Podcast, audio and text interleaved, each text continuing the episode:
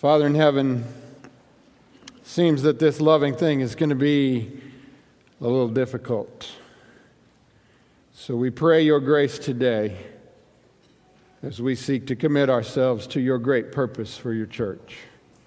In Jesus' name, amen. The video sets the bar pretty high, doesn't it? And as it's going along, it's all familiar. You've heard that before, right? It's 1 Corinthians 13. You've been reading that all week. You'll be reading it for days to come now, and it all it all seems good, and, and then he turns around at the end, right? And the, the love thy neighbor on the front all seems understandable enough until until we're reminded of just who our neighbors are. Then it gets a little uncomfortable. Are we ready for advanced loving at that level? Maybe there's some things we still need to sort out in our minds, like, like the difference between genuinely loving versus uh, somehow, if I love, am I condoning something I don't agree with? Do I need to, how do I, what am I, we don't know, do we? Can we, as Jesus says, love our enemies and pray for those who despitefully use us? That's another level, isn't it?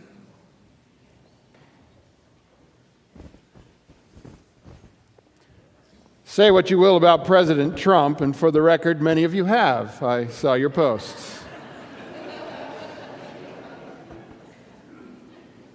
Say what you will about President Trump, I will assure you of this regarding him.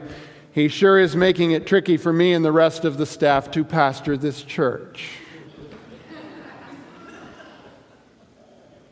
And it is all particularly tricky when we have dived headlong into a series on love with the commitment that we're going to practice a certain saying each time we walk through those doors. You remember what it is?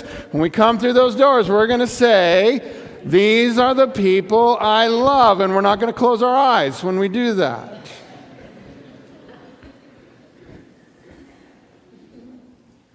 And that might be easier for those of you in the room who aren't on Facebook to be able to come in and say, These are the ones I love, because many of you have seen quite clearly what the ones you love say outside the room when they're not in it. But to look around and honestly be able to say, These are the people I love. You know, I had hoped that would be it would be a bit easier for us to be able to do that than it looks like it's going to be. It looks like we're going to have to do this in reality, not just in pretend. What do you think? Are we actually up to the challenge of being a people who love one another in the current climate of strife in America? We've talked about this before, and I'm going to say it again, and I'm going to say it with love. We've all got to let go of the notion that everyone in this church is ever going to agree. It's just not going to happen. Even on things that I might think are crystal clear and critically important. We could, hypothetically, be an agreeing church, a church full of people who all see things in the same light. But to get there, probably half of us would need to leave. But which half? And who gets to choose? Now, there are probably churches in the area that are far more homogeneous in outlook than we are. But is that really what we want?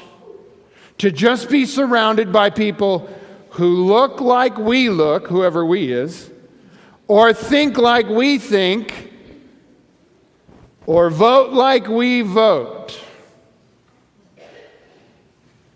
Is that love? We just surround ourselves with ourselves? Luke 6, verse 32. If you love those who love you, what credit is that to you? Even sinners love those who love them. And if you do good to those who are good to you, what credit is that to you? Even sinners do that. What if the ones Jesus is challenging us to love aren't just out there, What if some of them are in here? And what if Jesus is serious when he says, Luke 6:36, "Be merciful, just as your Father is merciful." Shouldn't it be enough to just be right? Do I have to be merciful even when I'm right and you're wrong? Is there another time for being merciful? Remind me.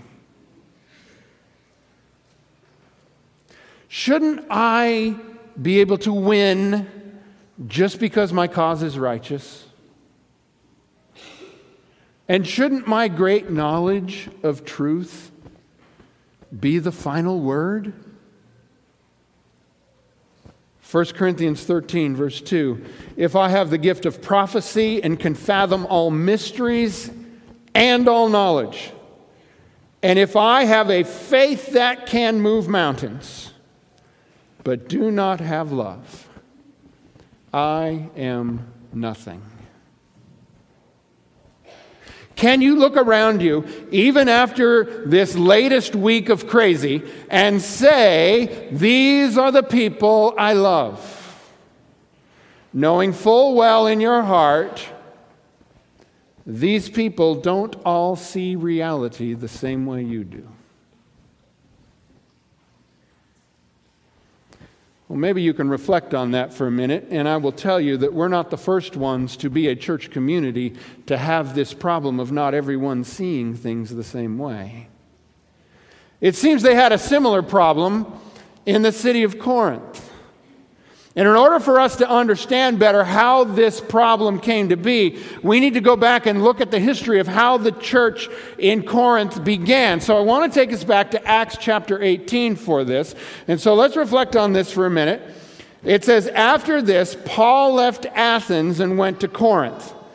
There he met a Jew named Aquila, a native of Pontus, who had recently come from Italy with his wife Priscilla because Claudius had ordered all Jews to leave Rome. Paul went to see them, and because he was a tent maker as they were, he stayed and worked with them. Every Sabbath, he reasoned with, in the synagogue, trying to persuade Jews and Greeks. Now, something I want you to notice as I'm reading all of this is that the Bible doesn't leave out the fact that people come from certain races and people come from certain perspectives. Because we have Paul, who's traveling and teaching about Jesus, meeting uh, Priscilla and Aquila, who've been thrown out of Rome. Why? Because they're Jewish. And they've come to Corinth because apparently Corinth isn't so careful. And they're living in Corinth, and he connects with them there. And Paul is trying to teach the Jews, but is he just trying to teach the Jews? No, he's also trying to teach the Greeks.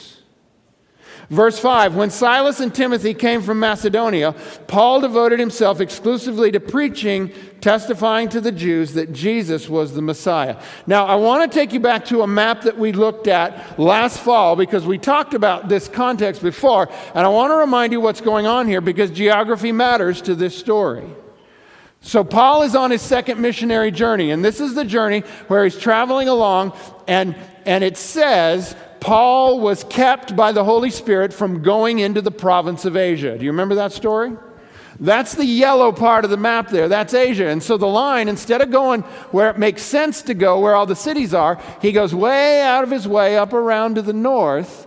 And it's not till he gets to Troas that he has the dream of the man from Macedonia saying, Come over and teach us.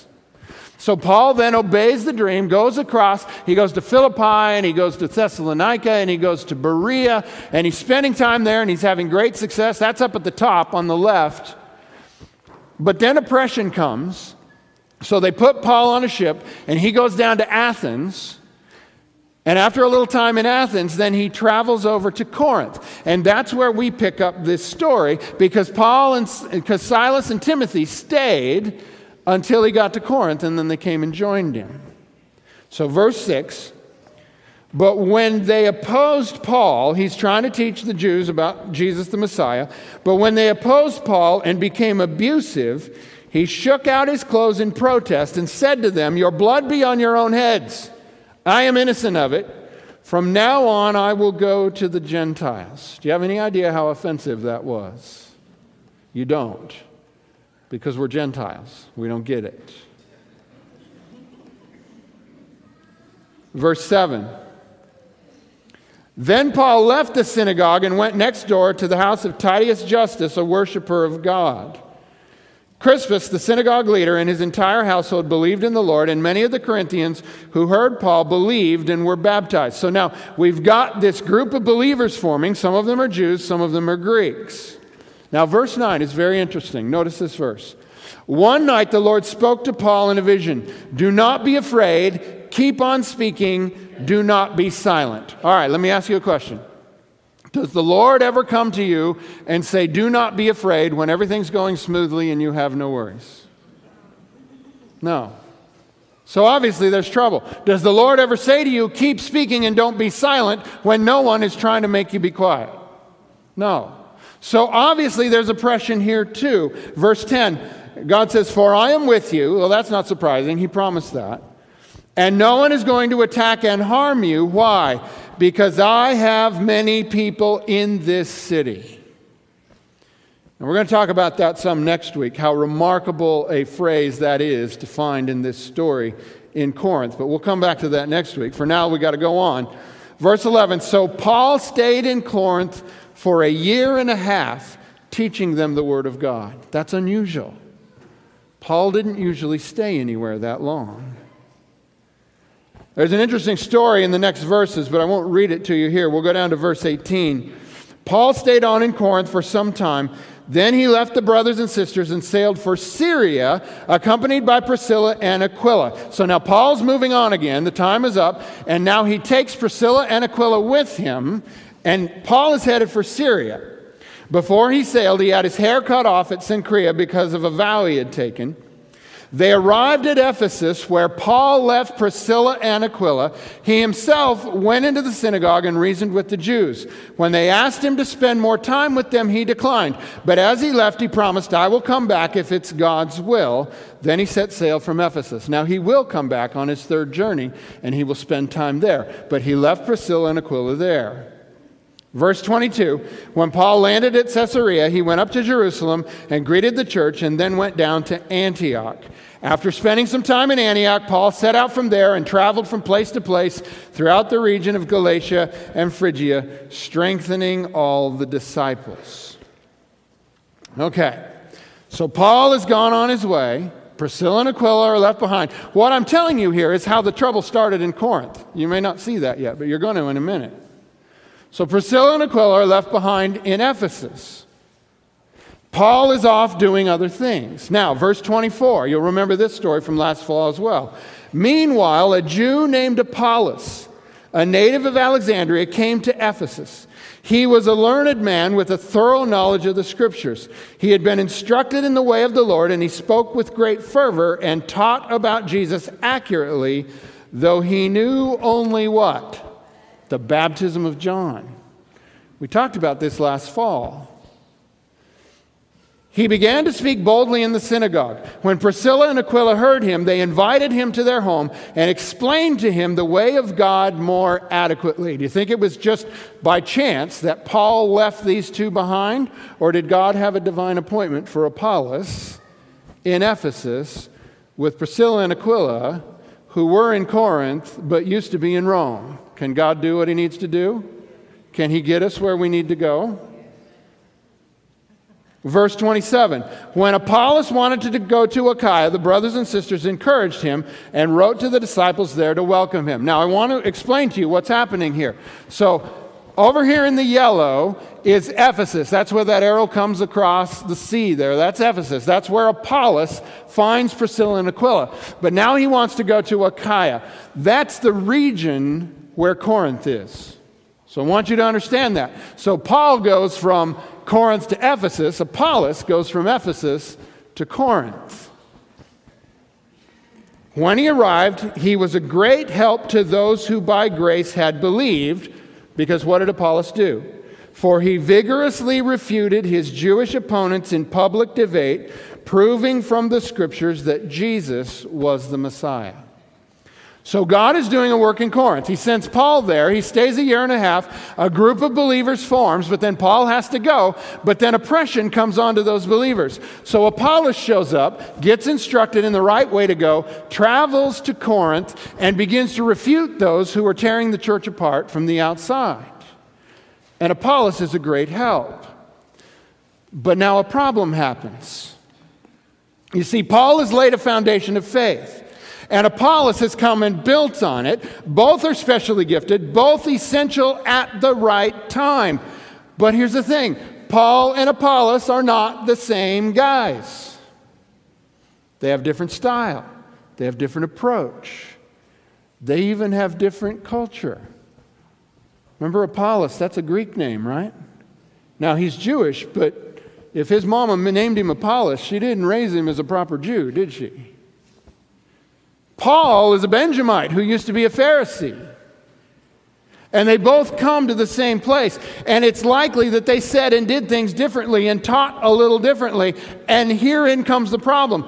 Over time, Paul and Apollos became the basis of contention in the church in Corinth. We find out about this in the letter Paul writes, 1 Corinthians chapter 1 verse 1.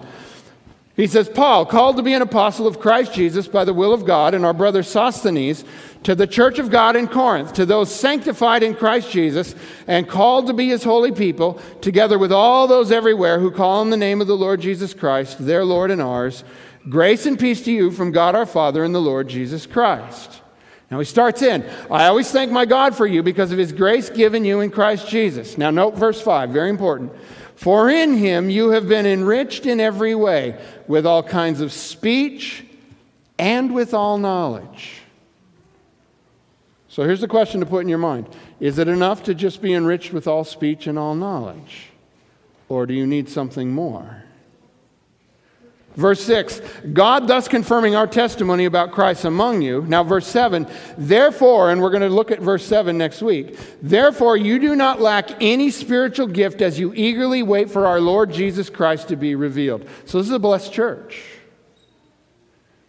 He will also keep you firm to the end so that you will be blameless on the day of our Lord Jesus Christ. God is faithful who has called you into fellowship with his Son, Jesus Christ our Lord. So far, so good, right? Verse 10. I appeal to you, brothers and sisters, in the name of our Lord Jesus Christ, that all of you agree with one another in what you say, and that there be no divisions among you, but that you be perfectly united in mind and thought. My brothers and sisters, some from Chloe's household have informed me that there are quarrels among you. Uh oh. What I mean is this one of you says, I follow Paul, another, I follow Apollos. Another, I follow Cephas, that's Peter. Still another, I follow Christ. Is Christ divided? Was Paul crucified for you? Were you baptized in the name of Paul? I thank God I did not baptize any of you except Crispus and Gaius. So no one can say that you were baptized in my name. Oh, yeah, I also baptized the household of Stephanas. And beyond that, I don't remember if I baptized anybody else, but you get my point, right? You ever do that in an argument? You're making a real good case, and then you remember it's not that good a case. But nonetheless, my point holds. Verse 17 For Christ did not send me to baptize, but to preach the gospel, not with wisdom and elegance, lest, eloquence, lest the cross of Christ be emptied of its power. All right. So you had different teachers and you had different groups who believed they were right. And dissension arose in the church because they couldn't agree with each other. There were different groups with different knowledge. But knowledge alone was not enough to unite the people. Being sure you are right and purging those who are wrong sometimes seems like the road to peace, doesn't it? We just get rid of everybody that disagrees with me, we'll be fine.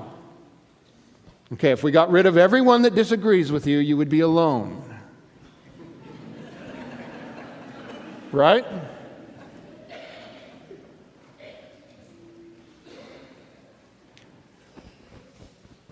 Knowledge is never enough to unite. Only love, as revealed through the life, death, and resurrection of Jesus, can bring peace and joy and harmony to a community of believers. And if you always have to win, then the church will always have to lose.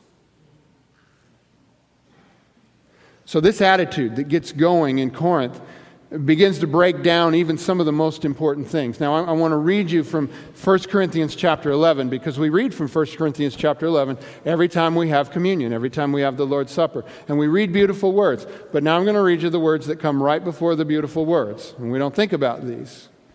1 Corinthians 11, verse 17. In the following directives I have no praise for you, for your meetings do more harm than good. That's a little harsh, right? In the first place, I hear that when you come together as a church, there are divisions among you. And to some extent, I believe it. No doubt there have to be differences among you to show which of you have God's approval. So then, when you come together, it is not the Lord's Supper you eat. For when you're eating, some of you go ahead with your own private suppers. And as a result, one person remains hungry and another gets drunk. Don't you have homes to eat and drink in? Or do you despise the church of God by humiliating those who have nothing? What shall I say to you? Shall I praise you? Certainly not in this manner. And that is the setup for the words you know. For I received from the Lord what I also passed on to you. The Lord Jesus, on the night he was betrayed, took bread, and when he had given thanks, he broke it and said, This is my body, which is for you. Do this in remembrance of me. And in the same way, after supper, he took the cup, saying, This cup is the new covenant in my blood. Do this whenever you drink it in remembrance of me. For whenever you eat this bread and drink this cup, you proclaim the Lord's death until he comes. Those words don't show up in the midst of Paul saying nice things to do. They show up as a rebuke because the people are coming together and allowing divisions to exist between them.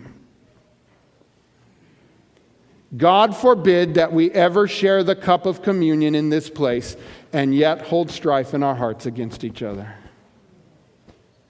That's what they were doing in Corinth. To do so would make us, and I want to borrow the language from the book of Jude, beginning in verse 11 Woe to them, those who would come with division. They have taken the way of Cain, they have rushed for profit into Balaam's error. They have been destroyed in Korah's rebellion. These people are blemishes at your love feasts, eating with you without the slightest qualm. Shepherds who feed only themselves. They are clouds without rain. That's where we stole the language for today blown along by the wind, autumn trees without fruit and uprooted, twice dead. They are wild waves of the sea, foaming up their shame, wandering stars for whom blackest darkness has been reserved forever. That sounds horrible, right? Now, I have to confess to you, I have taken that Jude passage a little out of the context that, that Jude is writing about, but I believe those words apply in the case we're talking about. And that is when we've got all the knowledge and all the prophecy and all the understanding, or at least we think we do, and we have no love in our hearts, we're like something that looks like it would be refreshing a cloud to bring rain, but somehow the rain never happens.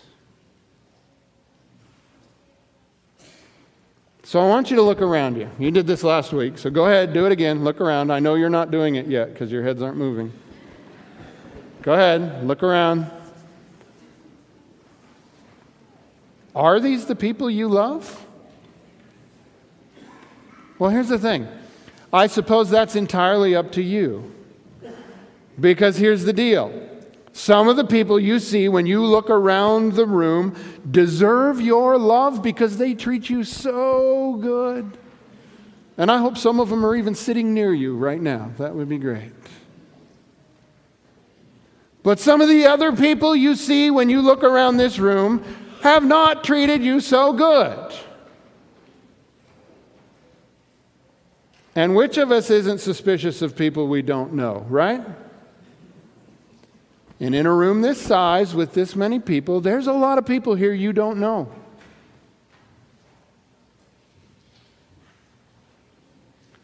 Not to mention, there's a second service and a first service of a whole nother set.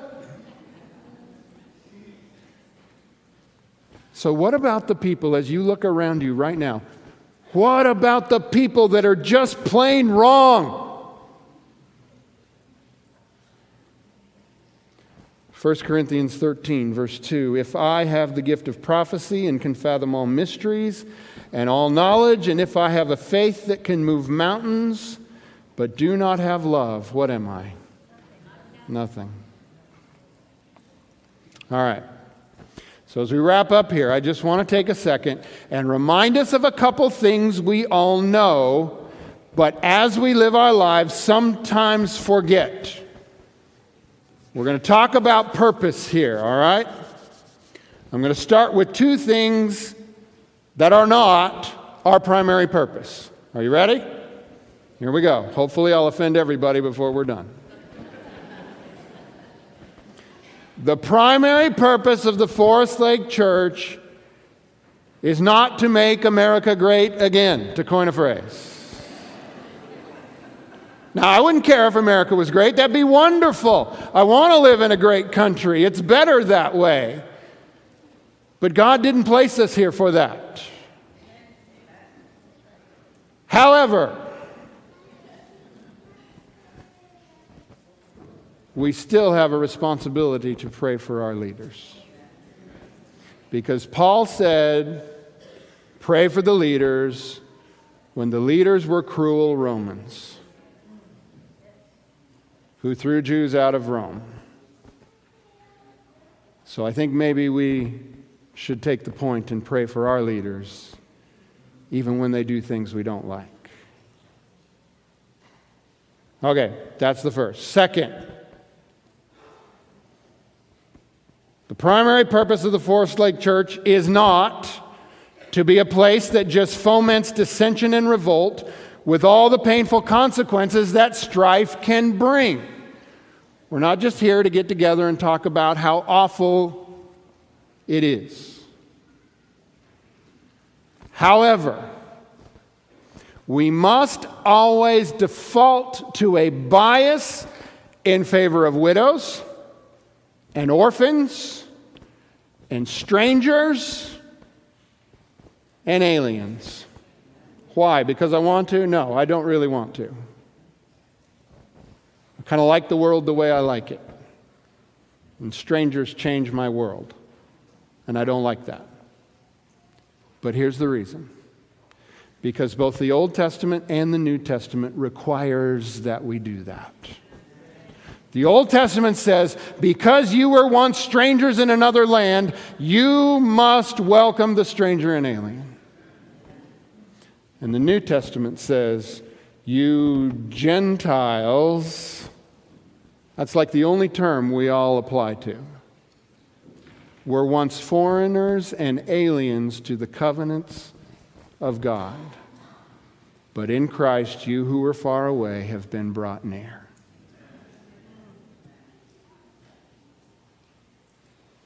So we're not just here to make America great again. We're not just here to start a revolution. Here's what we are here for we are here to build the kingdom of God. That's what we're here for. And that happens when each of us, alone and together, lives the gospel in everything we do. And step one to achieving this goal, we must love one another. John 13, 34. A new command I give you love one another. As I have loved you, so you must love one another. By this, everyone will know that you are my disciples if you love one another. If we cannot love one another, then we will be nothing more than clouds without rain. If we can't demonstrate in an America that tears itself apart, that people of every nation and kindred and tongue can come together and be united by something deeper the love of God as shown by Jesus Christ through his life, death, and resurrection. If we can't demonstrate that in this time, then we're in a pretty impressive cloud, but we've got no ring.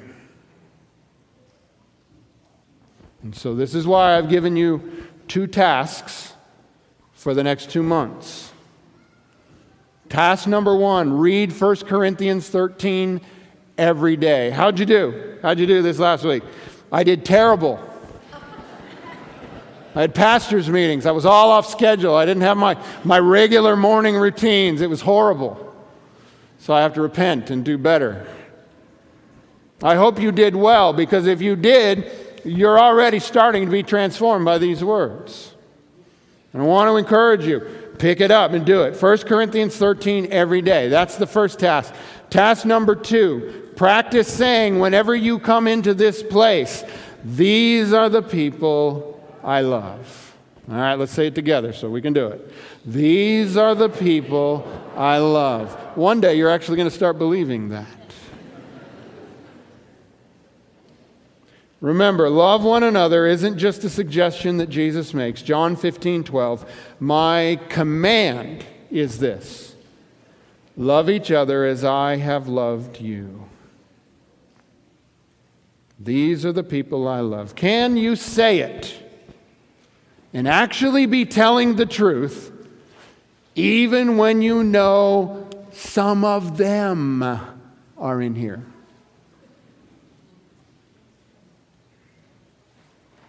And we all have a some of them, don't we?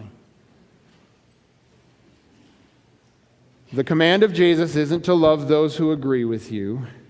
The command is to even love your enemies.